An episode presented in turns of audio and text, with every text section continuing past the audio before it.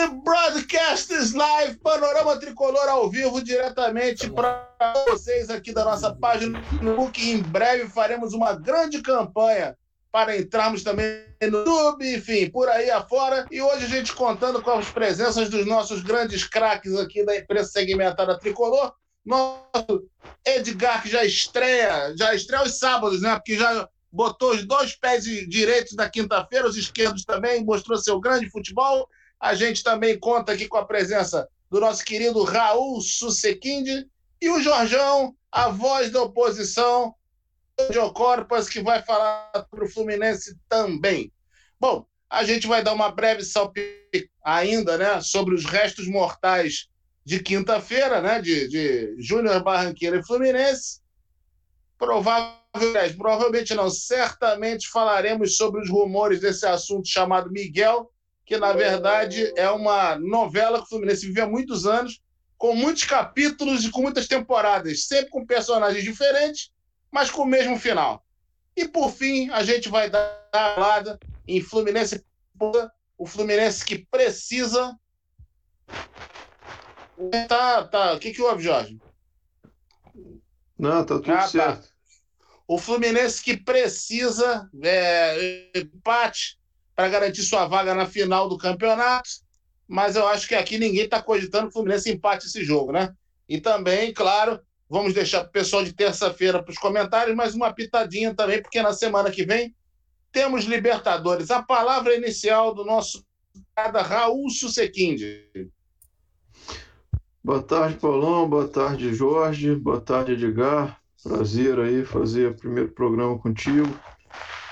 É, temos, bastante assunto. Acho que o, a minha preocupação número um é o assunto número um para mim. Né? Não sei se vai ser a ordem da pauta, claro, mas é esse jogo de amanhã. Muita gente na torcida do Fluminense diminuindo a importância sempre do Campeonato Carioca, é, mas eu batendo aqui sempre na tecla de que é um campeonato que tem tudo a ver com a nossa história e que a gente não pode ficar entregando ano após ano para o Flamengo. Então, é um jogo fundamental amanhã, porque é muito importante a gente tentar vencer esse título. Perfeito, Raulzão. Então, agora, as palavras iniciais, a consideração inicial do nosso Edgar Freitas. Fala, Edgar. Bom, boa tarde aí a todas, todos que assistem a gente. Aqui é os amigos Jorge, Raul, prazer pela primeira vez também estar tá, tá contigo aqui. E grande Paulo, como sempre. É, eu já, já começo concordando com o Raul. Eu sou daqueles que defende que o Fluminense é gigante tem que ganhar o Carioca todo ano. Né? Eu, eu confesso que eu não me incomodo de não ganhar caso dispute e outro time vença. Né? Faz parte do futebol.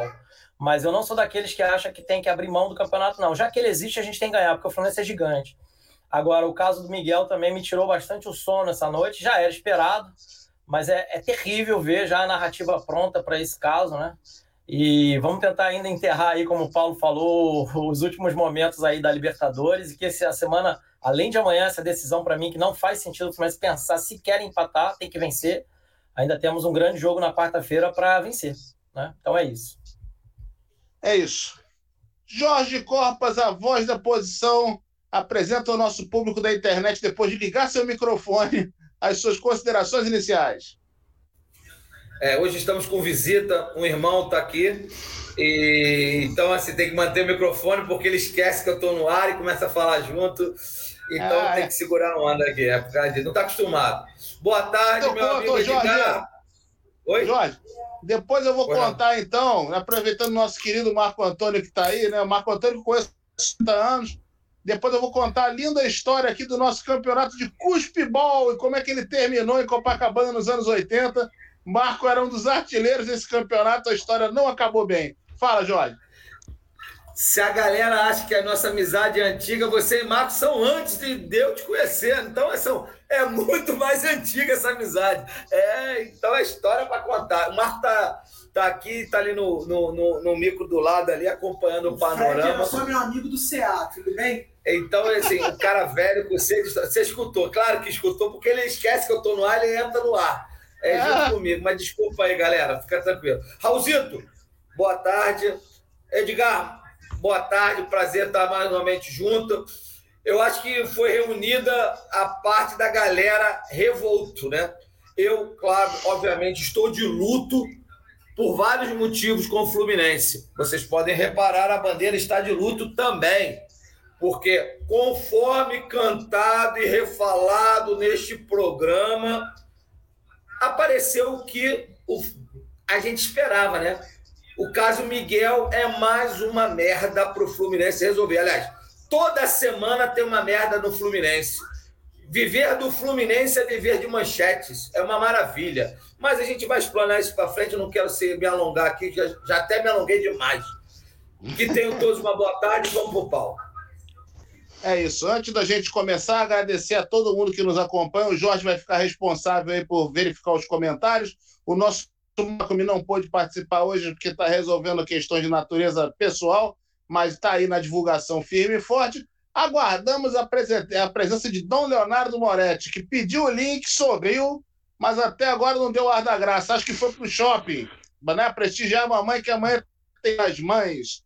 E, e deixar aqui, mais uma vez, eu falar da, da, da, da, imensa perda. A gente toda hora tem que falar de perdas no, no Brasil, né? E no, no, no Fluminense, na vida brasileira. E ontem o Brasil deixou, o Brasil perdeu um dos seus artistas mais geniais, aquele que, para muita gente, até na opinião do próprio Tim Maia, foi o pai da soul music brasileira, que foi Cassiano. Cassiano que já vinha internado já há algum tempo, estava com, tava com problema de saúde e acabou nos deixando um grande era música popular brasileira que merecia uma grande valorização.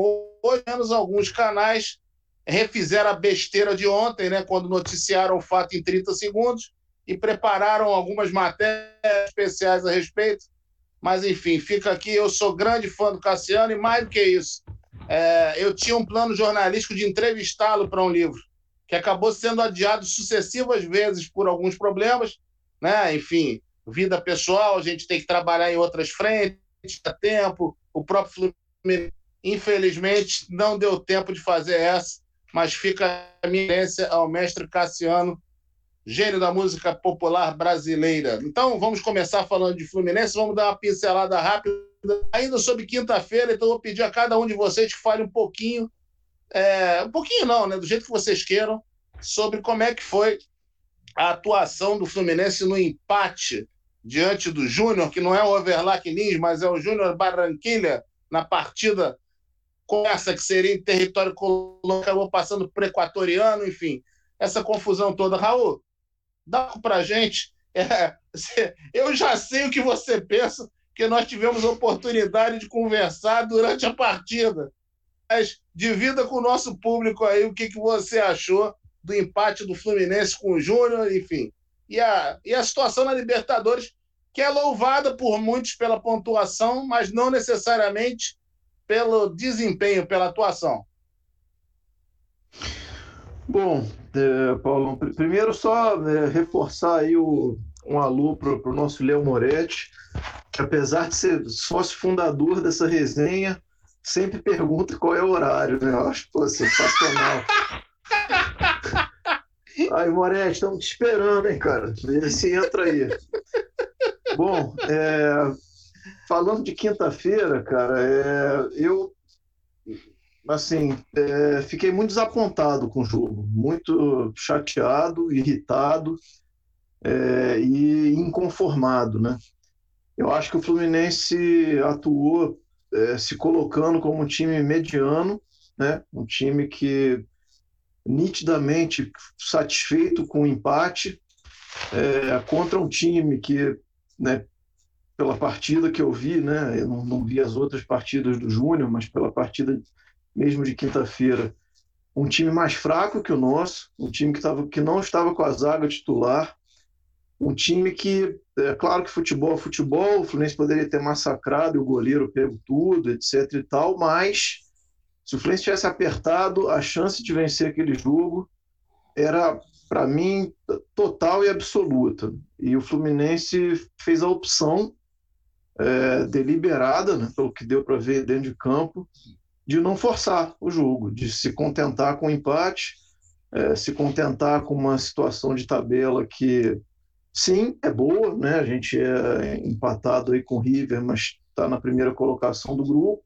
joga duas em casa, a princípio, né? É, vencendo a próxima aí, está com a classificação praticamente encaminhada, mas é, o Fluminense que a gente espera depois de oito anos na Libertadores, com um time que me parece superior ao do, ao do Júnior, jogando em campo neutro, porque o campo, além do jogo ser sem torcida, já torna tudo um, um negócio um pouco mais neutro. Sequer era no campo de jogo do, do Júnior. Então era um jogo em total igualdade de condições. Então eu sei que a logística foi, foi terrível, que o grupo podia estar cansado, etc. e tal, mas né, a gente não deixou de vencer aquele jogo, nem por cansaço, nem por é, enfim, incapacidade técnica, é, e, e, nem, eu diria, pelo roubo descarado que foi o pênalti contra o Fluminense, que né, ninguém aqui vai tapar os olhos, porque foi um pênalti completamente inventado, que de fato poderia, né, acaba sempre mudando o jogo, mas foi um pênalti no início do jogo, o Fluminense empatou rápido e teve o segundo tempo inteirinho para jogar bola e não jogou. Então, é, foi, assim, apesar de na tabela a gente estar tá né, numa situação, a princípio, confortável, é, e de ter mantido a invencibilidade nesses primeiros três jogos, jogando duas fora. Então, tem uma série de, de, é, de elementos objetivos né, que muita gente está usando para. É, enfim, para dizer que, que, que, foi bom na quinta-feira, é, para mim não é assim não é o que eu espero do Fluminense. Você jogar por um empate dependendo de circunstâncias, né? estádio lotado no, no, no, campo do adversário, ou com a menos, ou com né, no jogo que é o que é o mata-mata, você tem o resultado da primeira partida.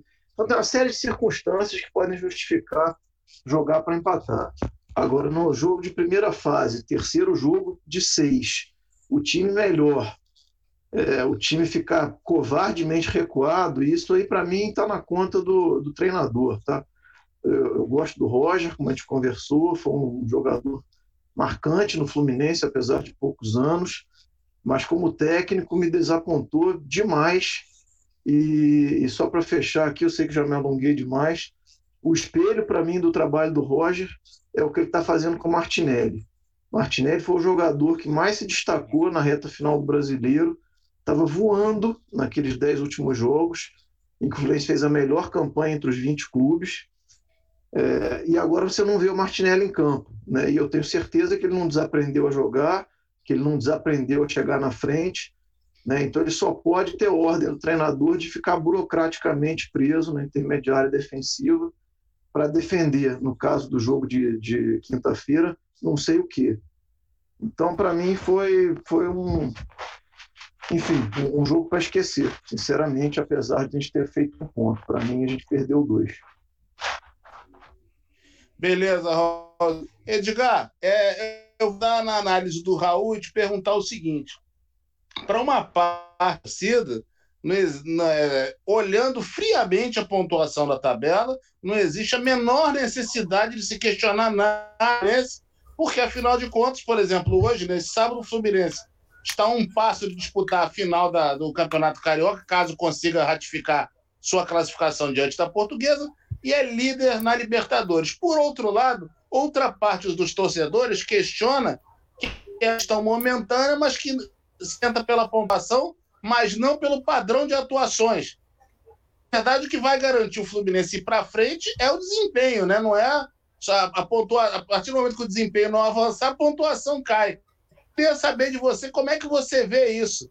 É, é, essa, essa. E ao mesmo tempo, né, tem uma coisa, tem, um, tem um, um, um elemento muito presente na torcida do Fluminense, especial estimulado em redes sociais, que diz o seguinte: quem critica ou quem quer ver problema no time do Fluminense não é tricolor, só é tricolor. Enfim, aquele que tecnicamente seria um bobo alegre que vê tudo perfeito, maravilhoso. Eu queria que você analisasse para gente. Ah, perfeito. É, é, é triste, né? Que, e eu não digo do torcedor, tá? Acho que o torcedor tem direito de pensar e se manifestar como queira, mas é triste que esse pensamento tenha é, evadido, né? da gestão para a torcida, porque isso, isso é, a gente vê, a gente que acompanha o Fluminense há muito tempo sabe que isso foi trabalhado na cabeça do torcedor, acreditar que criticar é jogar contra, né? Ou então que tricolor de verdade é aquele que paga a, a taxa de sócio ou compra produto oficial. Acho que tudo isso ajuda, mas isso não é ser torcedor. Torcedor é a gente estar tá aqui num dia de sábado e também a torcida aflita porque vamos perder mais um jogador, porque tem um, um jogo decisivo para jogar amanhã sem que a equipe tenha rendimento, né? Então isso, isso me entristece um pouco mais, porque o Fluminense é gigante, né, Paulo? E tudo isso de acreditar que a gente está bem, porque está em primeiro no grupo da Libertadores, ou que pode ir para uma final de Carioca, é, a gente tem que levantar a mão para o céu e agradecer, porque está sendo muito bom. Isso não é verdade. Né? Isso é o mínimo, com todo respeito aos nossos adversários, tanto no Carioca como no, na Libertadores, o mínimo que o Fluminense poderia alcançar nesse momento é a nossa posição atual. E eu vou explicar rapidamente. O Campeonato Carioca, gente, não, não tem adversário, não tem essa dificuldade que o Roger, inclusive, falou em algumas entrevistas. O Campeonato Carioca é difícil. A gente joga contra equipes que são semi-profissionais e que eu gosto de brincar, eu chamo de semi-amadoras, na verdade, né? Porque o semi-profissional é um passo do profissional. Essas equipes, elas estão um passo de cair no esquecimento e serem amadoras por conta do mercado do futebol, da lógica, infelizmente. Se temos algum adversário nesse ano, inclusive é só o Flamengo mesmo, e olhe lá. Porque veja aí, Vasco e Botafogo numa Série B vão amargar a ruína de jogar uma Série B sem ter tanto destaque assim, são times muito fracos e vão enfrentar times até razoavelmente mais bem organizados que eles. E na Libertadores, o Júnior e o Santa Fé, eu tive a oportunidade de assistir alguns jogos, eles são muito fracos, o nível deles é abaixo do nosso sim. Que o torcedor tricolor não tem a menor dúvida disso. Tudo bem que tem toda essa questão da logística, viagem, joga numa cidade diferente. Acho que são ingredientes para um grande jogo, para uma competição, que, na minha, minha opinião, é muito mais desorganização do que um fetiche de algo interessante. E o River Plate nós jogamos em casa, o River que não está bem. Eu não vejo o River como muito melhor que o Fluminense, eu vejo ao mesmo nível. Tá? Assim, acho que dá para bater no River de igual para igual. Ficou claro ali uns 15, 20 minutos do segundo tempo, o Fluminense jogou futebol contra o River, saiu um gol e dominou a partida. A verdade foi essa. Contra Júnior e, e, e, e, Santa Fé, perdemos a oportunidade de mostrar que o Fluminense é muito superior, e muito em função do que o Roger armou sim. O Roger armou o jogo para ficar sem a bola, se defendendo e numa bola ou outra fortuita buscar o resultado. Contra o Júnior especificamente, o gol nós buscamos depois de ter sofrido um gol de pênalti.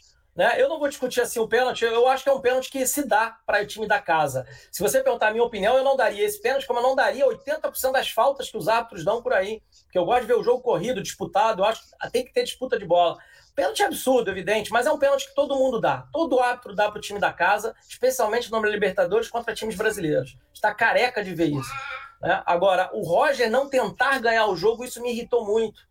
Porque uma coisa é vir heroicamente com empate, ah, são quatro pontos em seis disputados fora de casa. Olhando o resultado, eu acho que não tem muito a acrescentar, Paulo. Mas olhando o rendimento do, do time em campo e sabendo que nós temos elenco para fazer melhor, jogadores para fazer melhor, eu também fico com esse desapontamento, achando que perdemos dois pontos, né? E contra o Santa Fé, ganhamos o jogo. Mas deixamos o Santa Fé chegar muitas vezes no nosso gol sem necessidade nenhuma.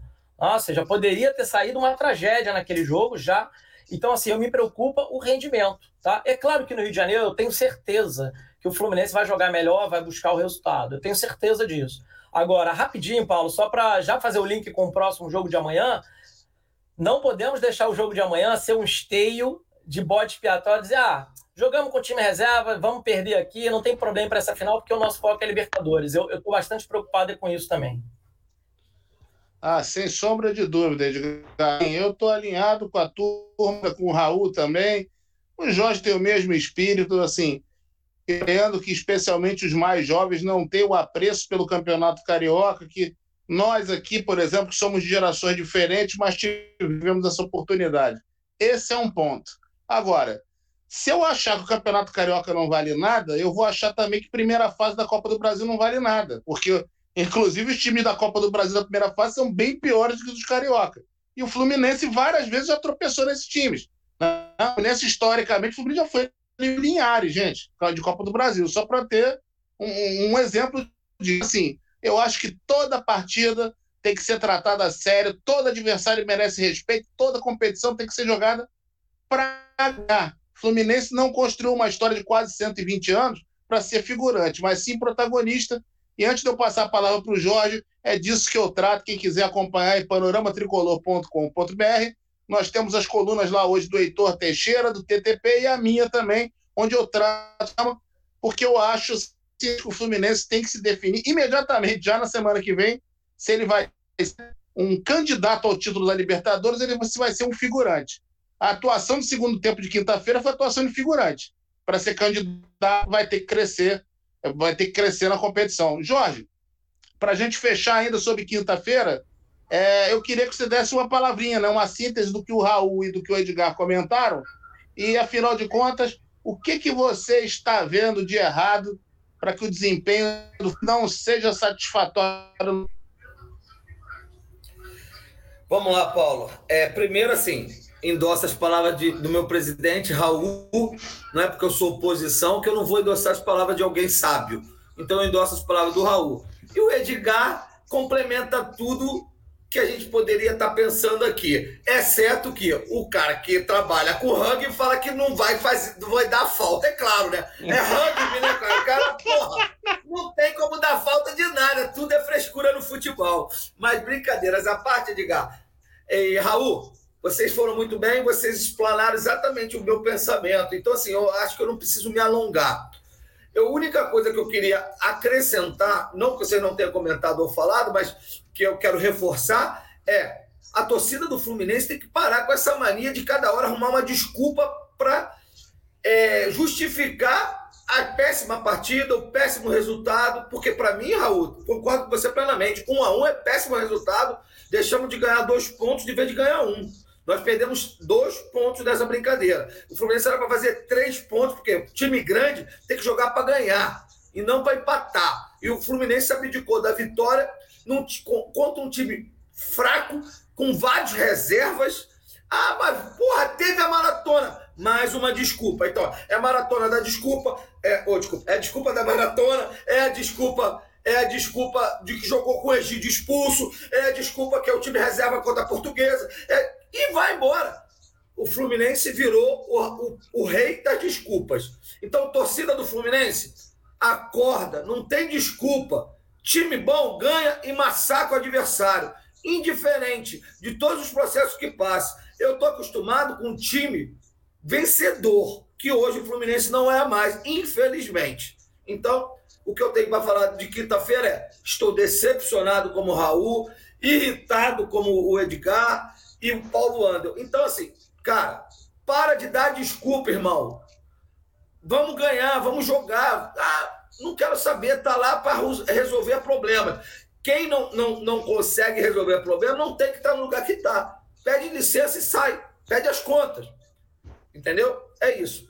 Ponto final, que eu não vou me alongar porque meus, meus companheiros aqui falaram perfeitamente, falaram muito bem. Então, parabéns para vocês dois aí, Edgar e Raul. Muito show. Então a gente vai dar um pulinho. Liquidado o assunto Libertadores, temos 23 minutos de jogo, a gente já passa para o Campeonato Carioca, porque o tema vai ficar para o final. O Campeonato Carioca é o seguinte: nesse domingo o Fluminense enfrenta a Portuguesa, joga pelo empate a final do Carioca 2021 a gente tem que levar em conta o seguinte: a primeira partida terminou empatada, né? É certo, o Fluminense jogará amanhã de maneira mista, ninguém consegue imaginar o Fluminense com um time titular em campo, isso não vai acontecer. Mas é bom lembrar que a boa e respeitável e querida portuguesa da ilha vai jogar a partida mais importante de toda a sua história. Precisa apenas de 1 a 0 para chegar à final inédita de um campeonato carioca que ela nunca chegou perto 1953, quando passou a disputar a primeira divisão de profissionais. Então, honestamente, é, eu acho esse jogo enorme para o Fluminense se não for levado a sério. Porque uma coisa é você jogar com o adversário que está ali. Ah, tô ali no meio. Uma, tipo assim, quarta, par, quarta rodada do Campeonato Brasileiro. Ninguém está definindo nada, jogo de meio de semana. Ah, empatei. Empatei com a Chapecoense. Tá bom, acontece. Outra, encarar a portuguesa numa partida decisiva no Maracanã. Português, não venceu a portuguesa no campeonato, jogou duas vezes, né? E, enfim, é a partida da vida da portuguesa. Eu queria que o Raul, se ele já deu a, a, inicialmente a, a, consideração dele a respeito da necessidade de se entrar com o espírito de vitória, enfim. mas eu queria saber qual é a expectativa do Raul para esse jogo Fluminense Portuguesa no Maracanã. É, Paulo, a primeira, a primeira dúvida, eu não sei se já tem algum, alguma fumaça de escalação aí, é saber que, que, que misto vai ser esse, né? Porque a gente sabe que tem mistos e mistos, né? Tem aquele misto, pô, quentinho, beleza, bem preparado, e tem aquele misto complicado, né? Então, assim, é, é, é, a, a, primeira coisa assim, importante é a gente ver que, que time é esse que vai entrar em campo. Agora, seja com qual time for, quer dizer, eu concordo com você que é um jogo arriscado, né? É claro que a gente sempre comenta quando comenta um Fluminense contra um time pequeno do Rio, né? É, como é o caso da Portuguesa, a gente obviamente sempre vai ter a tendência a, a comentar de acordo com, com, a história e os tamanhos dos clubes, né? Então, sob essa perspectiva, evidentemente, o Fluminense é favorito absoluto e tem a obrigação de se classificar. É, agora, a gente trazendo é, o contexto desse campeonato, dessa partida e dessa semana do Fluminense, é, o jogo é, sai bastante desse, desse contexto histórico e de tamanho de clube e, e, se torna um jogo perigoso, porque, primeiro, como você bem colocou, a portuguesa, a princípio, vai jogar, a, a princípio não, né? vai jogar a partida mais importante da história deles no Campeonato Carioca, talvez na história geral deles. Né? E com jogadores que certamente querem, enfim, buscar seu espaço aí ao sol, querem né, cuidar das suas carreiras e vão certamente dar o sangue, dar a vida, dar o máximo.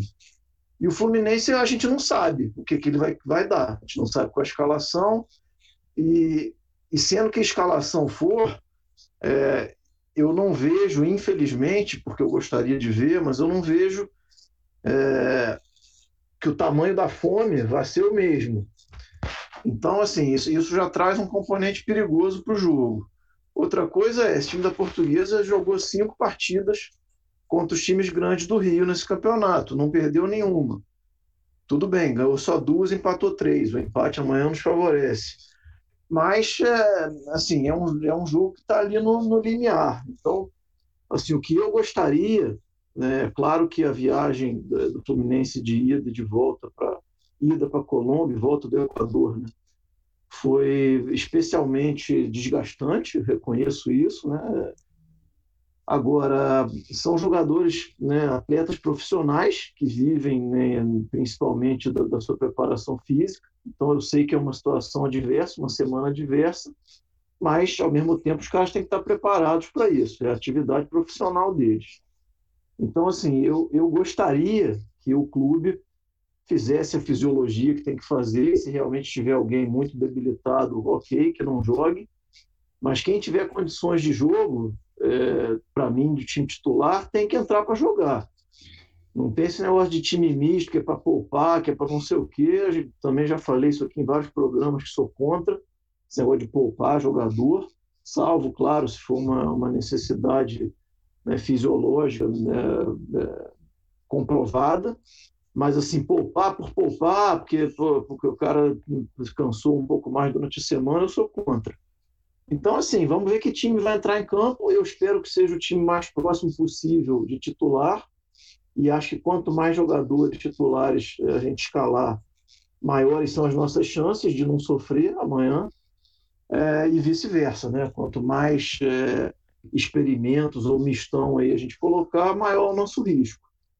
É, se a gente não se classificar eventualmente, espero que isso não aconteça, vai ser um vexame. Com todo respeito à portuguesa e à campanha que ela está fazendo, vai ser um vexame histórico. Então, eu, eu, eu espero que, o, que os dirigentes, a comissão técnica e o, e o elenco, né, e, né, e, o Fred é um líder grande desse elenco, eles tenham esse, esse contexto na cabeça e entre amanhã para jogar sério, jogar um jogo decisivo.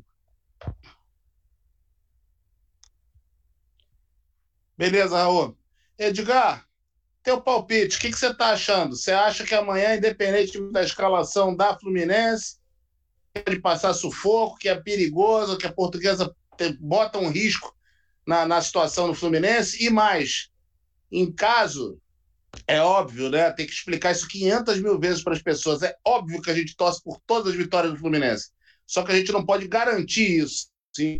No, em caso mesmo de um empate, o Fluminense se classifica para a final, mas fica sem ter conseguido vencer a Portuguesa três vezes no campeonato. Como é que você avalia isso?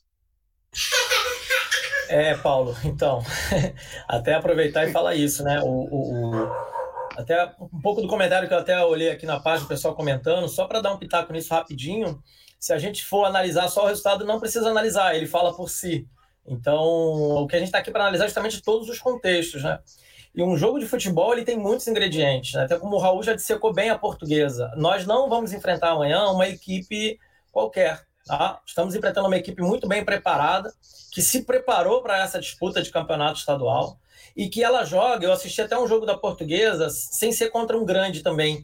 Ela joga contra os pequenos como um grande jogaria contra os pequenos. Joga Sim. dominando, se impondo. É, é, é bonito de ver, tá? Claro, acho que não tem todas as qualidades técnicas de um grande time, porque também em contraponto, uh, tem muita gente achando que o Fluminense não tem qualidade técnica. Cara, se você pegar posição por posição, o Fluminense tem vários jogadores aí que seriam titulares em qualquer time da Série A do Brasil. Tá? Isso não é exagero, não é força de expressão. Isso é tão claro. O Fred, o Fred é uma unanimidade, mesmo na idade dele. A nossa dupla de zaga, para mim, é a melhor dupla de zaga do Campeonato Brasileiro, sem nenhuma dúvida. Martinelli, uma grande revelação, grande destaque. Enfim, então, falar um pouco do Fluminense. Depende de que Fluminense vai a campo. Também concordo aí com o Raul. O Fluminense tem várias maneiras de montar o seu time com o elenco que tem. Tá? Tem inúmeras. Para mim, o Roger, nos últimos dois jogos, principalmente, não é só contra a Portuguesa, o jogo contra o Volta Redonda no estadual, armou um time para não ganhar. Um time para não tentar ganhar, porque é um time lento que não consegue jogar se impondo com posse de bola e sequer em transição rápida. Então, para mim, já é um problema saber que Fluminense vai a campo amanhã.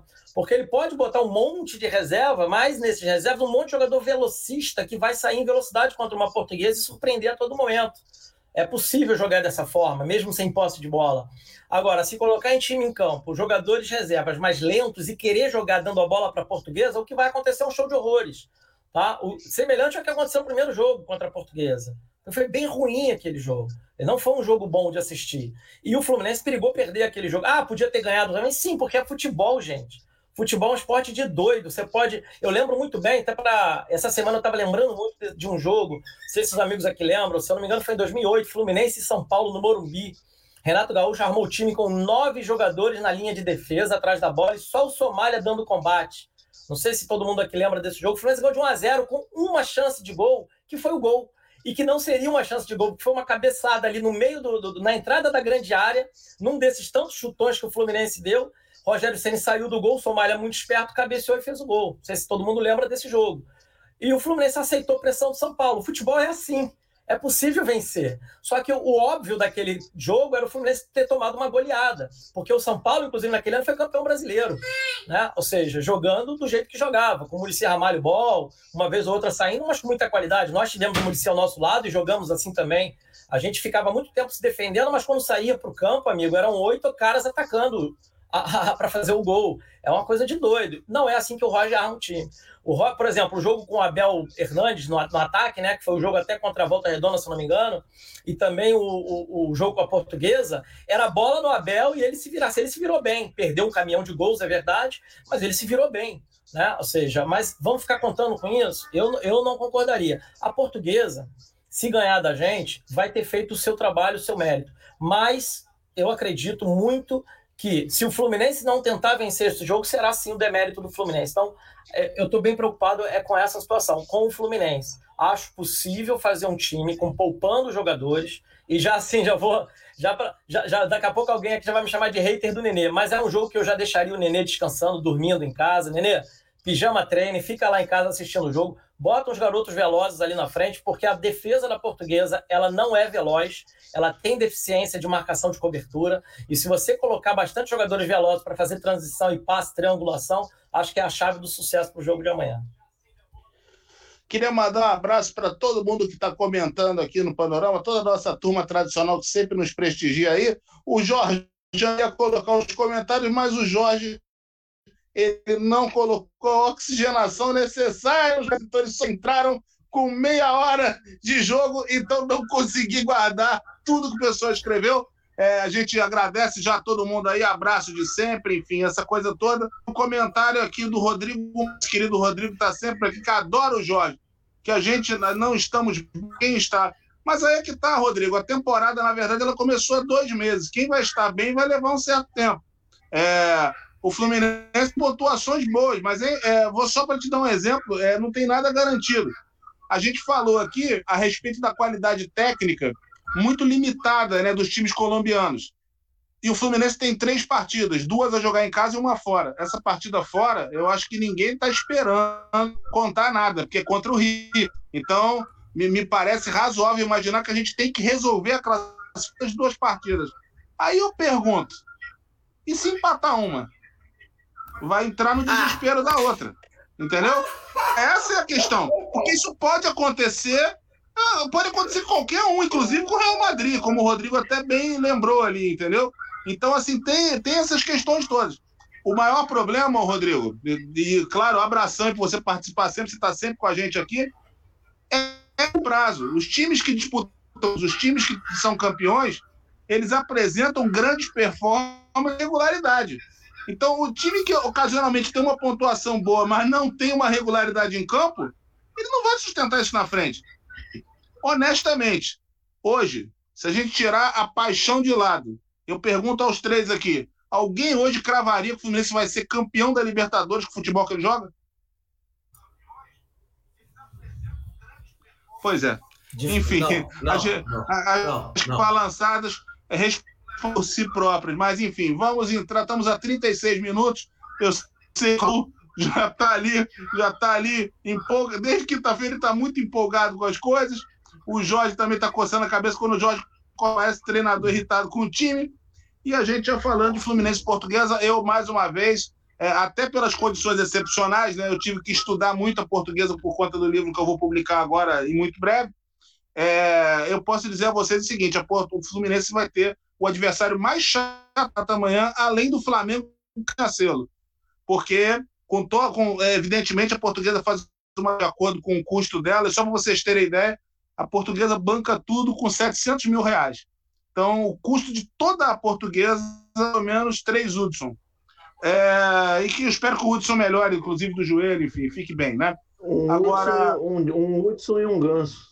É. é. não, Paulo, então... Paulo, que eu ia falar assim, esse orçamento Oi. da portuguesa, é, o, orçamento da portuguesa e como ela consegue jogar é um exemplo de que não precisa ter mundos de dinheiro para jogar futebol. Assim, acho que é bom pontuar isso também como exemplo. É, beleza. Bom, então é isso. É, é, acho que vai ser uma partida muito complicada. O Fluminense tem que ter muita atenção com as finalizações de fora da área portuguesa. É mestra nisso no campeonato. Como bem lembrou Edgar, inclusive, ela goleou vários adversários. Né? O próprio Fluminense não chegou a ser goleado, mas ganhou por três. Ela ganhou o Bangu de cinco, ela deu de quatro no Boa Vista. Não é um time que entra para ficar de. Então, eu acho que a partida é muito séria é, é, é, diante da portuguesa, está pensando em avançar, até porque o pessoal acha que o carioca não vale nada, mas se amanhã acontece uma desgraça, isso vai repercutir pelo resto do ano. O nosso Rodrigão, que está sempre com muitas participações aqui, ele dizendo que vamos deixar de lado todos os méritos para olhar para criticar o, que o time não está jogando como queremos. Ah, mas o Rodrigo, mas é assim, enfim, cada um tem seu, tem seu referencial, entendeu? Assim, é, hoje, se você na, no Fluminense, se o time ficar dois anos sem, sem ser campeão um absurdo, vai ter torcedores que vão ficar revoltados. Mas eu era adolescente, isso era muito comum. O time ficar dois anos sem ser campeão tinha crise. Entendeu? É, nos últimos anos, a gente passou, por exemplo, cinco anos para não cair, fez um campeonato bom ano passado e, de repente, o mundo é, é, ficou fantástico. Eu só acho que esse mundo ainda não é fantástico. Falta muito para que ele seja. E a gente torce por isso, a gente torce o tempo todo. Né? Eu, eu torço até pelo Egídio. Nossa, mandar um abraço para toda nossa Vera querida, que está com tudo, com futebol. Exatamente, Vera. Quando você joga campeonato de partidas, isso vai acontecer na Libertadores daqui a pouco e já no Carioca, não, não, não há tempo para o erro. Você tem que jogar no limite. Se você jogar mais ou menos, você tem que fracassar. A Luísa mandou. Pô, tá, tá, tá tendo debate aqui, né? Um debate nos comentários entre a Luísa e o Rodrigo. Então, eles toquem o barco, nosso grande Aloysio, nosso cronista também da Resenha Raiz do trio da arquibancada raiz, o Beto Serra já teve por aí também. Eu estou falando demais porque eu estou cheio de dor nas costas, compreender isso. 40 minutos de jogo, a gente vai, a gente vai para a fase final do programa hoje. A Cláudia Barros, querida, que a Cláudia agora faz parte da nossa equipe, ela está dizendo: não, Andel, mas o impulso, nossa marca. Pois é, Cláudia, o problema é que o nosso impossível já nos deu tanto conquistas maravilhosas quanto situações assim um tanto complicadas. Eu espero que é, funcione agora para as situações maravilhosas. Vamos lá, meus amigos. É disso que o povo gosta. Notícias veiculadas desde ontem à noite, confirmadas hoje pelo portal Globo Esporte, dão conta que o jogador Miguel, que certamente foi o mais cobrado aqui é, é, durante o. Alô? Bom, tô aí. O jogador Miguel foi o mais cobrado é, pela, pela equipe aqui do Panorama por conta da escalação, em várias situações, desde a temporada passada, a temporada 2020 é, ele passava por uma situação tanto quanto inusitada, né? porque ele não era aproveitado, não era escalado, não era, enfim.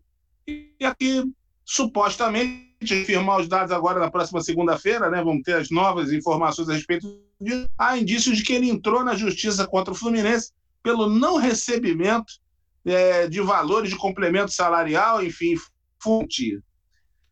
Essa é uma história que, é, assim, com modelos diferentes, com personagens diferentes, vem se repetindo ao longo dos últimos anos no Fluminense. Os jogadores jovens, todos eles, sem exceção, eles acabam é, tendo algum tipo de problema, alguma, como se fala, né, em homenagem a uma paulista, né, acaba tendo alguma desinteligência que, que leva esses jogadores ao rompimento, com, nem sempre com os melhores resultados é, esportivos e muito menos financeiros. Então, eu queria a análise do, do, do Raul Susequinde para falar sobre essa questão do Miguel, a ser confirmada ainda, né? Porque você tem, tem a informação, você tem muitas especulações, mas, na verdade, ainda não se viu a ação na justiça, né? Pelo menos até o início do nosso programa, não se sabia ainda que ação era, o que, que né, exatamente tinha sido o que, que o Miguel está. Mas como é que você vê essa situação mais uma vez no Fluminense, Raul? Um jovem jogador surge de maneira promissora e de repente é, toma o caminho de que vai sair pela porta dos fundos? Rapaz, é, eu vou, eu vou ter, como eu comecei os outros temas, eu vou, eu vou tentar ser breve nesse, deixar o, aí o, o a palavra para o meu amigo Jorge, que eu sei que, que quer falar bastante disso. O que eu diria é só o seguinte: é, o que o Fluminense tem feito né, no, nos últimos anos e de maneira destacada no, no mandato atual do, do, do presidente Mário é, é, o que poderia se chamar, se, né, se, se, a gente considerar o Fluminense como uma, uma pátria, né, são crimes de lesa pátria, porque simplesmente o Fluminense, todo o talento que ele desenvolve dentro de casa e é reconhecido como um dos melhores é, formadores de jogador é, do Brasil, né? Já era assim antigamente, teve uma fase né, mais apagada e, e, nos últimos muitos anos voltou a ser. Então, Xerém é um, né, um celeiro realmente de, de, de, formação de grandes jogadores. Eu, outro dia estava, escutei essa semana que acho que nas últimas, não sei se foram oito ou nove finais de Champions League, é, os dois únicos clubes do mundo que formaram atletas que jogaram essas oito finais foram o Fluminense e algum outro europeu, que eu, que eu já não me lembro. Então, enfim, a base do Fluminense ela é muito, é, é, muito, muito qualificada, né? muito é, prolífica, e só que, infelizmente, a gente não aproveita nada disso. Né? Então, o tempo de vida útil dos jogadores formados em Xerém é, no time principal é de zero a 12 meses, né? Então, assim, tem muitos casos, a gente falou de diversos aqui, é, de jogadores que nem sobem ao profissional, são vendidos antes.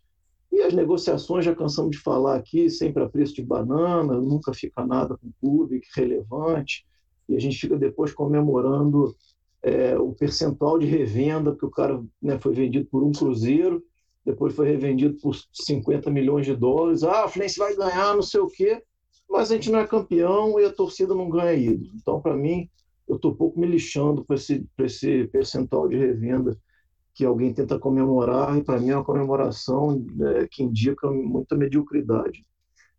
É, então, o, e quando os caras sobem, eles duram seis meses, duram um ano no máximo. O Kaique é, é um aí que a gente vai ver esse ano, depois não vai ver mais. O João Pedro a gente viu alguns meses e não vai ver mais. O Marcos Paulo a gente viu alguns meses não vai ver mais. Se voltar lá para trás, o Marcelo do Real Madrid a gente viu seis meses não viu mais.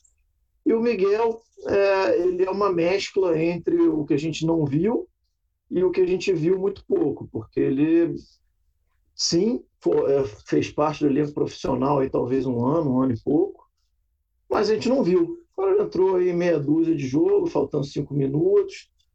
Então, pode ser que, né, que exploda aí fora, seja um craque, a gente fique olhando para eles como a gente olha para outros aí hoje em dia. E, enfim, prometi não me alongar, me alonguei. Eu acho simplesmente lastimável, lamentável, inexplicável, inaceitável é, a gestão da base do, do, do Fluminense, a gestão da, da transição da base para profissional. Então, eu vou deixar, vou deixar os colegas aí e já me desculpando por ter, por ter falado demais de novo. Nada, você falou foi bem pouco. Depois você falar bem mais ainda, Raul. Ô, Edgar, é, deixa eu te perguntar o seguinte: o, o, o Fred é incontestavelmente aí, né, o maior ídolo da história do clube, é algo muito discutível e que assim é um tema, né? O Fred é o segundo maior história do clube, certamente o maior ídolo do clube no século XXI.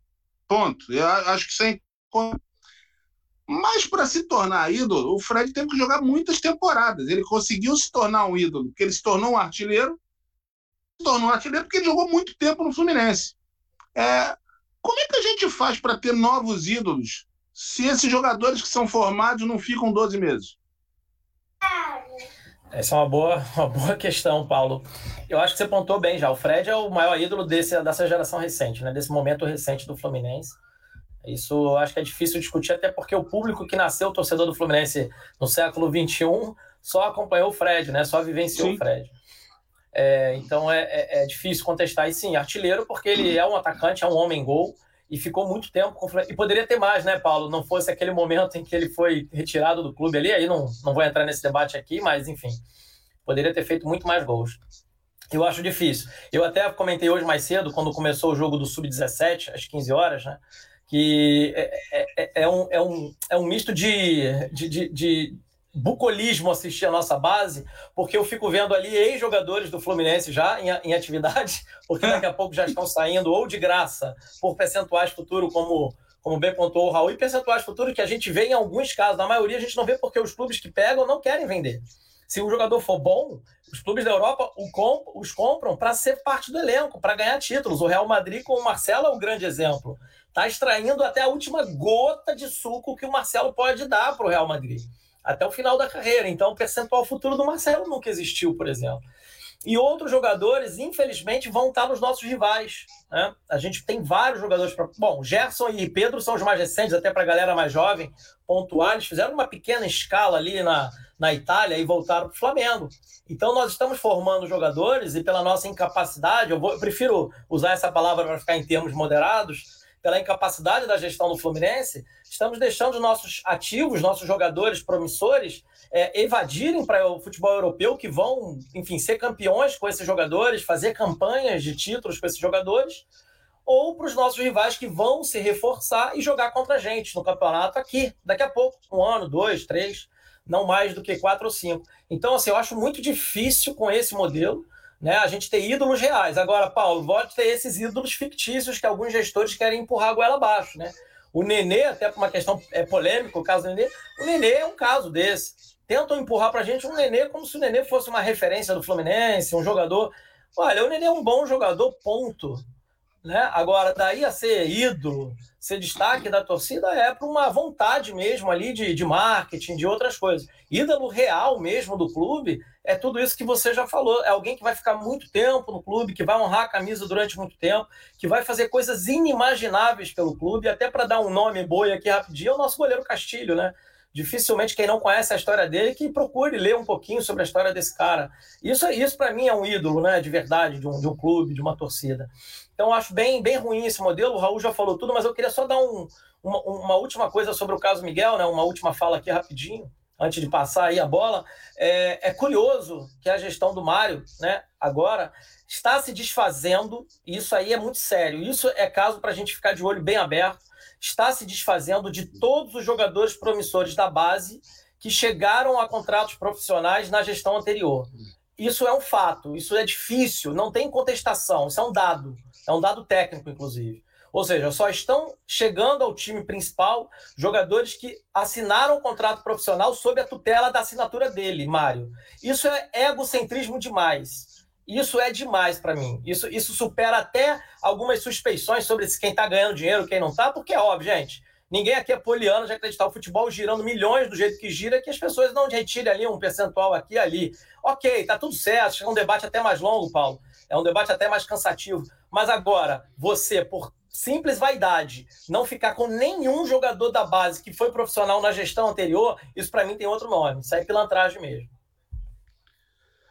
Bom, com o nosso depoimento forte do nosso Edgar, eu vou passar a bala para Jorge Corpas, que tem comigo 35 anos de Maracanã e outros buracos, né? Como já falamos em ocasiões, nós íamos. Olha só, gente, nós íamos. Para quem acha que por criticar situações e posturas do Fluminense e de sua gestão nós não somos tricolores, eu só queria lembrar que eu e Jorge íamos para os treinos do Fluminense para torcer pelo Dago nos anos 80. Para gritar o nome dele porque ele chutava forte. Quem não sabe, procure saber quem é o Dago, enfim. Tá o nosso Marco Antônio Caminha, nosso querido Marcão aí, que tem. Se somar eu, Jorge Caminha, tem 550 anos de vida. Enfim, é isso.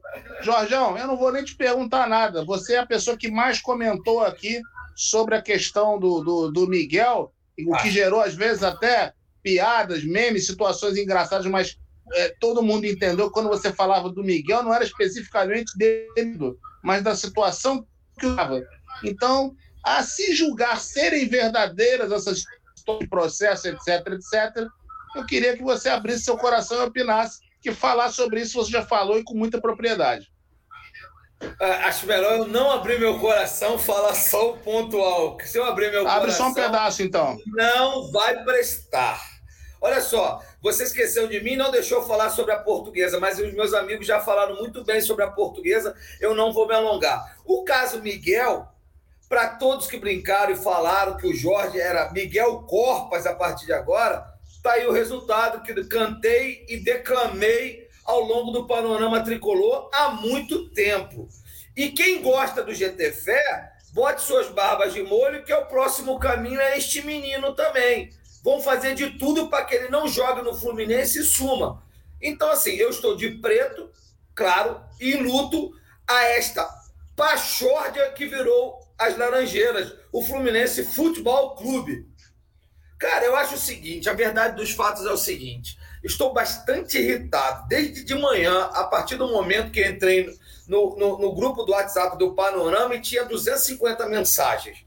Eu li todas escutei todas as mensagens. O que me entristece é, não é, não é o Miguel entrar na justiça contra o Fluminense, não é o Mário Bittencourt, seu pavão, o egocêntrico, bem citado pelo Edgar, como, como foi.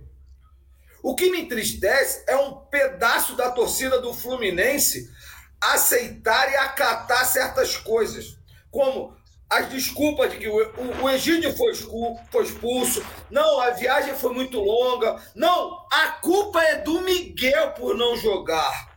Gente, cara, isso é a pior coisa que eu podia ouvir dentro do grupo do, do WhatsApp, porque lá no WhatsApp do Panorama Tricolor tem informações de opiniões. São, são vários companheiros meus que aceitam isso como normal, e não é normal, gente. Não é normal. Quantos jogadores craques do Fluminense já se passaram e acabaram sumindo por causa disso? Não vou nem citar o nome, porque eu vou esquecer de vários, porque são tantos. Então, o que o Edgar falou é, é, é muito claro para mim, cara. É muito claro. Porra, todo jogador que foi fez contrato antes com as sessões anteriores não serve para o Fluminense. Não serve para o Fluminense por quê? O, o, o, o, Miguel teve 600 minutos em dois anos. Veja quanto teve o Caio Paulista, nada contra o jogador que é tricolor e se esforça muito. Mas quanto teve o Felipe Cardoso, quando teve o Luca e quando teve o Miguel. Então, quando eu falei várias vezes e realmente várias brincadeiras surgiram a, a, a, nesse processo do, do, do Miguel Corpas, eu entendo perfeitamente, porque eu sou da mesma opinião, antes a piada do que o amigo. Ok, mas eu não aceito é, é que as pessoas comecem a falar o discurso do, do presidente. Não, que a culpa é do jogador. Cara, ele, claro que ele não é santo, ele tem culpa, o pai dele tem culpa, mas é óbvio que a gestão tem culpa. Cara, eu trabalho com vendas há 20 anos, filho. Cara, não há. Cara, precisa ter jogo de cintura, precisa saber lidar com as situações adversas. E o Fluminense não tem isso. Eu não estou aqui, eu não sou voz da oposição, não sou oposição à pessoa de. Eu sou oposição a quem não faz bem para o Fluminense. Então, assim, quando você vê que tem. Ah, foi assinado um contrato de patrocínio com o Fluminense nas costas, e os amigos falam que aquilo não é bom, e eu vejo que é como, como bom, eu defendo a gestão, mesmo sendo oposição. Porque eu, eu não sou oposição à gestão, eu sou oposição a quem faz mal ao Fluminense. Quem traz bem ao Fluminense, eu sou ótimo, cara, tô junto, tô contigo. Então, assim, o, esse me faz mal porque o garoto tem um potencial enorme. A gente fala do Miguel aqui, porque todas as vezes que o Miguel entrou, ele deu conta do recado. Ele teve presente. Na melhor partida do Fluminense na temporada de 2021, o protagonista foi o Miguel. Ele sofreu um pênalti não dado pela Ferdi e, e, um gol anulado que foi assistência dele anulado pela Ferdi. E o Fluminense não foi campeão por esse jogo. E todo mundo tá calado ninguém fala nada. Não, mas a culpa é do Miguel. A culpa é do Miguel porque ele passou mal aos 30 minutos e não pôde jogar mais. Caraca, velho. Passar mal todo mundo passa. Agora, aí a gente vem começa a descobrir as coisas assim, ó. Vai vendo os sites, vai escutando e você vai vendo. Ah, não, o Miguel não podia entrar em campo porque era um up no contrato dele. Porque o Abade, que é o culpado, porque ele assinou um contrato, se ele entrasse e jogasse, aumentava o salário dele. Meu irmão, paga 250 mil, 300 mil para um monte de baranga no Fluminense. Se o moleque é craque, ele resolve, eu pago um milhão. É esse o preço que você paga por craque, velho. É isso. Agora que ele prefere pagar 100 mil, 250 mil para monte de baranga no Fluminense. É isso. Então agora a gente fica aí com o pepino. Então todos os craques, o craque Fluminense faz em casa e reforça o adversário. É mais um que vai para o adversário em breve, cara. É isso. Então, mais uma vez, estamos de preto, de luto. É um absurdo. E mais absurdo é a torcida comprar essa conversa. Que o culpa é do jogador. Como foi a culpa do Gerson, como foi a culpa do Pedro, como foi a culpa do Gustavo Espato. Foi a culpa de vários Endel e vários outros. Vários outros foram culpados. Isso, para mim, é culpa de falta de gestão. O cara que não sabe negociar, o cara que não sabe conversar, é isso. Egocentrismo acaba com o clube. O clube não é Mário Bittencourt. O clube é Fluminense Futebol Clube. Então, deixe o Fluminense. Se você não tem competência, se você é maior que o Fluminense, monte seu clube. Vai ser Mário Bittencourt Futebol Clube. Saia do Fluminense. Peça sua demissão. Renuncie. Porra, é absurdo, cara. E tem nego falando que ainda que tá certo. Isso me revolta. Eu estou irritadíssimo. E todos vocês já sabiam que eu estava irritadíssimo. Porque o próximo é o GTFé. Bota aí, GTFé. Netinho nem entra em campo. Nem entra em campo, por causa da baranga de Hudson de Wellington. Netinho, um craque pretendido pelo Master City, não entra em campo no Fluminense, não serve para o Fluminense. Então é isso que me revolta. Já me alonguei demais, como diz meu amigo Raul. Desculpa a exaltação, mas estou indignado demais com isso. E todos vocês sabiam, porque eu era um que levantava a bandeira, porque craque tem que jogar. Não existe essa porra de eu sou maior que um craque. Mas Bittencourt, você vai passar. Você não vai ser ídolo do Fluminense. Você não vai ser ídolo, porque você tem erros e acertos. Você não faz gol, você não bate gol de placa, você não é ídolo do Fluminense. Então você vai passar. Se você, você não vai perder o pior gestão para o Abade, Porque vocês dois estão pau a pau. Não vem falar que você é bom, não, porque você não é. Para de pagar torcedor que você vai ver que você não é. É só isso. Desculpa aí, me exaltei. Um abraço. Game over. É isso, com o desabafo impactante de Jorge Copas, a gente vai se alinhando para o final do programa Panorama Tricolor sábado. É, antes eu ainda vou pegar o placar para Fluminense Portuguesa. Eu só acho que, apesar de todos esses problemas, o Fluminense te, continua com condições de reabilitar sua temporada e seguir bem. Né? O Fluminense depende só dele. Depende dele para essa partida de amanhã diante da Portuguesa e dele para mostrar um melhor futebol que disputar o título da Libertadores, de preferência ficando já na quinta rodada, para não ter que depender de jogar contra o River Plate fora. Recado final do nosso querido Raul, recado final e o placar para Fluminense Portuguesa, Raul. Bom, vou apostar aí num 2x1 Fluminense, né? Para a gente passar. Então, é, reitero aqui a minha preocupação com o jogo e e com a escalação, né? A gente não sabe qual é, talvez só vai saber aí amanhã mesmo. E, cara, o destaque final é, acho que pegando um pouco carona do, do seu comentário agora, né? A gente é, tá com as duas frentes aí abertas, né? Libertadores, Campeonato Carioca, tem que seguir firme nas duas é, dando valor ao Carioca, jogando amanhã para classificar e depois, né, se confirmar a classificação, é, jogando tudo contra, contra o Flamengo, né, porque perdemos final para eles ano passado, né, não, não, não, podemos perder de novo.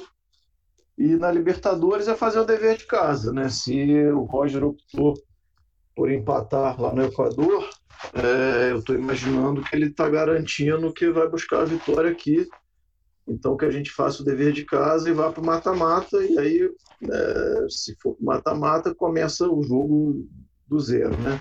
Para o bem ou para o mal. Então, é, tamo, estamos aí na luta dos dois campeonatos, temos que jogar sério e com o melhor que a gente tiver disponível dentro de campo. E realmente torcer, embora é, não acredite tanto, devo confessar, mas torcer para o Roger é, desamarrar um pouco esse esquema, que está para lá de travado e para lá de burocrático e, como na quinta-feira foi, para lá de covarde. Então, acho que ele precisa repensar isso aí para a gente é, continuar tendo chance nos dois campeonatos. É isso. Boa tarde aí para todos. Edgar, abraço. Jorjão, eu sabia que estava comedido nos primeiros assuntos, falando por último, mas eu sabia que, que no final ele ia, ia, ia estar com a gota aí, mas isso aí é. Ele até se desculpou, mas é. Cara, isso aí é, é paixão, cara. Fluminense é paixão. É, a gente que está aqui fazendo programa né, sábado, e eu sei que muitos de vocês fazem várias vezes durante a semana, também à noite, escrevem colunas, tudo isso aí. É, isso tudo é, uma, é amor, cara. É amor, é amor, é paixão. E eu prefiro ter, enfim, um companheiro aqui que se exalte porque ama o clube do que aquela galera que fica ali, tá tudo bem, tá tudo ok, se ganhar tá bom, se empatar tá bom, se perder faz parte. Então a gente tem que ter, tem que ter tutano, cara. O torcedor tem que tem que ter paixão. É, pelo menos é assim que é assim com, como que eu lido com futebol, então é, eu, eu, reconheço aí o, é, o, o, desabafo do, do, meu amigo Jorge. Brigadaço, Raul. Agora a palavra final, recado final do nosso Edgar Freitas, já perfeitamente integrado à equipe. Edgar, porque ele vai aparecer não somente nas mesas, como a gente vai compartilhar as resenhas dele de pós-jogo, ele faz resenhas muito interessantes também, como ele vai transmitir também aqui no Panorama que depois a gente vai combinar. Edgar, grande abraço, obrigado mais uma vez. Deixa o teu, o teu placar, o teu recado. Enfim, vamos todo que o Flusão está precisando. Bom, abraço mais uma vez, agradecido demais aí o convite de integrar essa equipe aqui de bem, bem, bem seleta, né? Bem sofisticada, muito obrigado. É... Rapidamente vou pincelar assuntos gerais aqui na minha última fala é, para não deixar dúvida nenhuma, é, é, o Roger ele se coloca numa questão em xeque quando ele inventa as desculpas muito bem pontuadas pelo, pelo Jorge, né? Da, das viagens e tal, não sei o quê. Agora quem vai fazer viagem e tudo mais são os colombianos. E se algum resultado não for favorável, como é que vai ser a desculpa? Né? Então a gente tem que pensar nisso também. Se o Fluminense não ganha um desses jogos, qual é a desculpa? Não vai ser viagem, não vai ser desgaste. Qual vai ser? Ah, talvez a lesão de um jogador, a lesão do Hudson.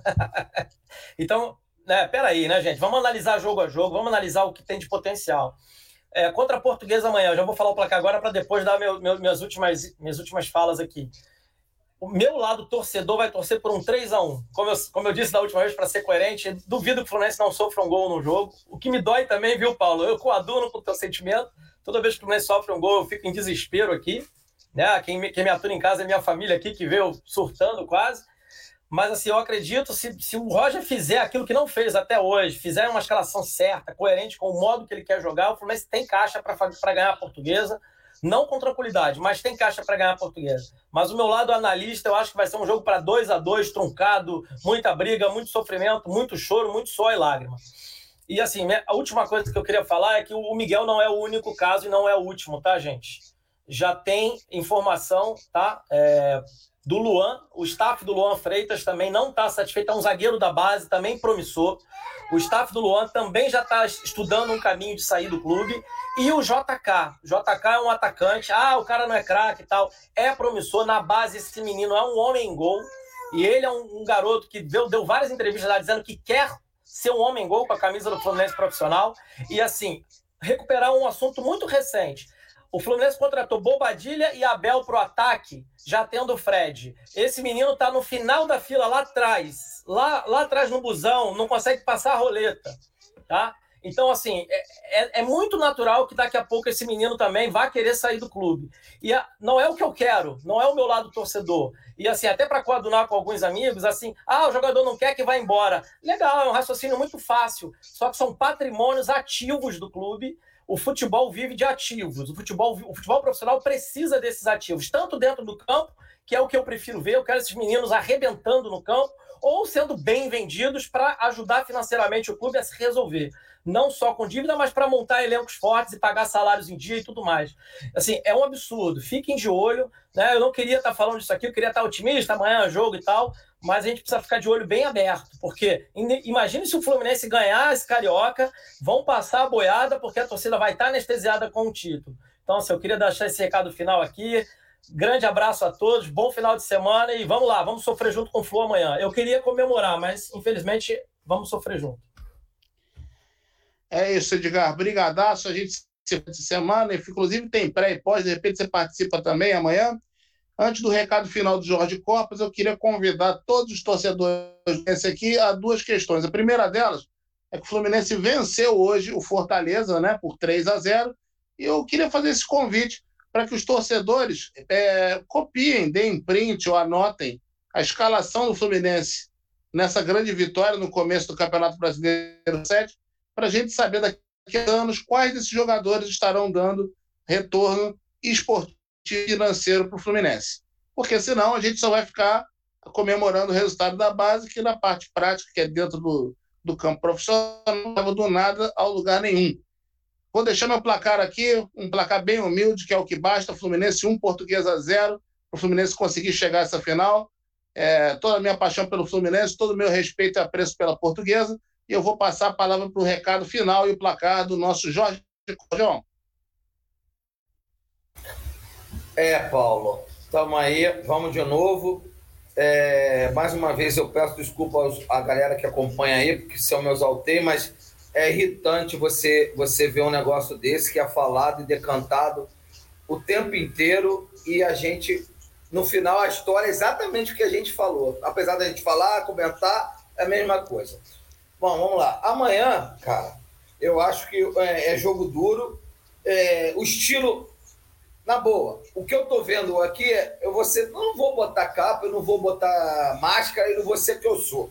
Eu acho que o Roger tá, tá usando o Fluminense como ele usava os outros times dele, que eram menores de expressão. Então o Fluminense é um time pequeno jogando contra a grande portuguesa. Então amanhã o empate é um grande resultado. É isso que eu vejo. Entendeu? É, é assim que eu me sinto. É assim, é assim. Depois de 50 anos de Maracanã, eu me sinto assim. O Fluminense é um pequeno time jogando contra a grande portuguesa. Então o empate amanhã é um grande resultado. Vamos para cima, vamos, vamos segurar o resultado, que Marcos Felipe seja bem inspirado amanhã e que a gente consiga um bom resultado. É isso, cara. E eu lamento muito, cara, é, algumas, alguns comentários que eu vi aqui, que falando, por exemplo, que Miguel não é craque. Que... Cara, indiferente de ser craque ou não ser craque, única coisa que eu peço, que eu pedi ao longo do tempo, é que ele tivesse a mesma oportunidade do Felipe Mulamboso, que ele tivesse a mesma oportunidade do Caio Paulista. Mas esses jogadores foram trazidos pela gestão Mário Bittencourt. E o Miguel veio, foi, fez o contrato pela gestão Abade. Então, infelizmente, como um amigo meu chamado Edgar falou aí, esses rapazes com, que fizeram o contrato anterior, da gestão anterior, não são bem-vindos no Fluminense. Pode ser craque, pode ser bom jogador, pode ser o que for. Não tem vez no Fluminense. Então o Fluminense perdendo. Miguel, Edgar já falou que tá, tá brigando com o Luan. mais um craque tricolor entrou, na, entrou no vídeo. Espero que ele consiga ter muitos ídolos. Que simpatia, moleque já entra rindo. É esse o moleque aí é é simpático. Né? Estilão, é, porra, show de bola. E é isso, gente. Desculpa aí, mas vocês sabem que, que quando trata. Não, não é Miguel, porque Miguel não é Corpas, apesar das brincadeiras. Mas como Miguel já, for, já foram vários, e eu quero saber quantos mais vão. Vou lembrar, vou falar agora, dia 8 de maio de 2021. GT Fé, Netinho, Arthur, Gabriel Martins, é, Alexander, Marcos Pedro, que ninguém fala, que é um craque de bola, lateral esquerdo. Entendeu? Tá aí, ó. Ninguém vê, ninguém viu, ninguém sabe. É isso. Desculpa, boa noite a todos. Vamos pro jogo amanhã. Tô no pós. Vamos que vamos. Essa é uma edição do programa Panorama Tricolor com Edgar. É, é, caramba, me deu, me deu, me, eu ia falar agora do Edgar, me, me aqui. Eu ia falar, tem a edição do Panorama Tricolor com Edgar, com o Jorjão, com o Raul, com o Paulo. E a gente falou muita coisa do Fluminense, criticando, mas também elogiando, porque a nossa função aqui não é ficar passando pana. Este não é um programa de internet feito para bajular, é para tratar do Fluminense. No mais, todo mundo tem aí, quem puder, tem um excelente Dia das Mães. Eles que hoje já não têm mais a mamãe, que celebrem suas mães, porque as mães são eternas, e que tenhamos aí pelo menos um final de semana de paz e nesse consiga a classificação para a final do Campeonato Brasileiro. Então é isso. Daqui a pouco a gente retorna. Amanhã tem pré e pós com toda a equipe do Panorama. Não sei se o Edgar está escalado, se ele vai se escalar, mas o Jorge vai estar. O Raul não vai estar porque ele vai estar com a Maru. Mas, enfim, eu também estarei por lá. A gente passa o recado. Grande para todo mundo, saudações tricolores. Daqui a pouco a gente volta. Coragem.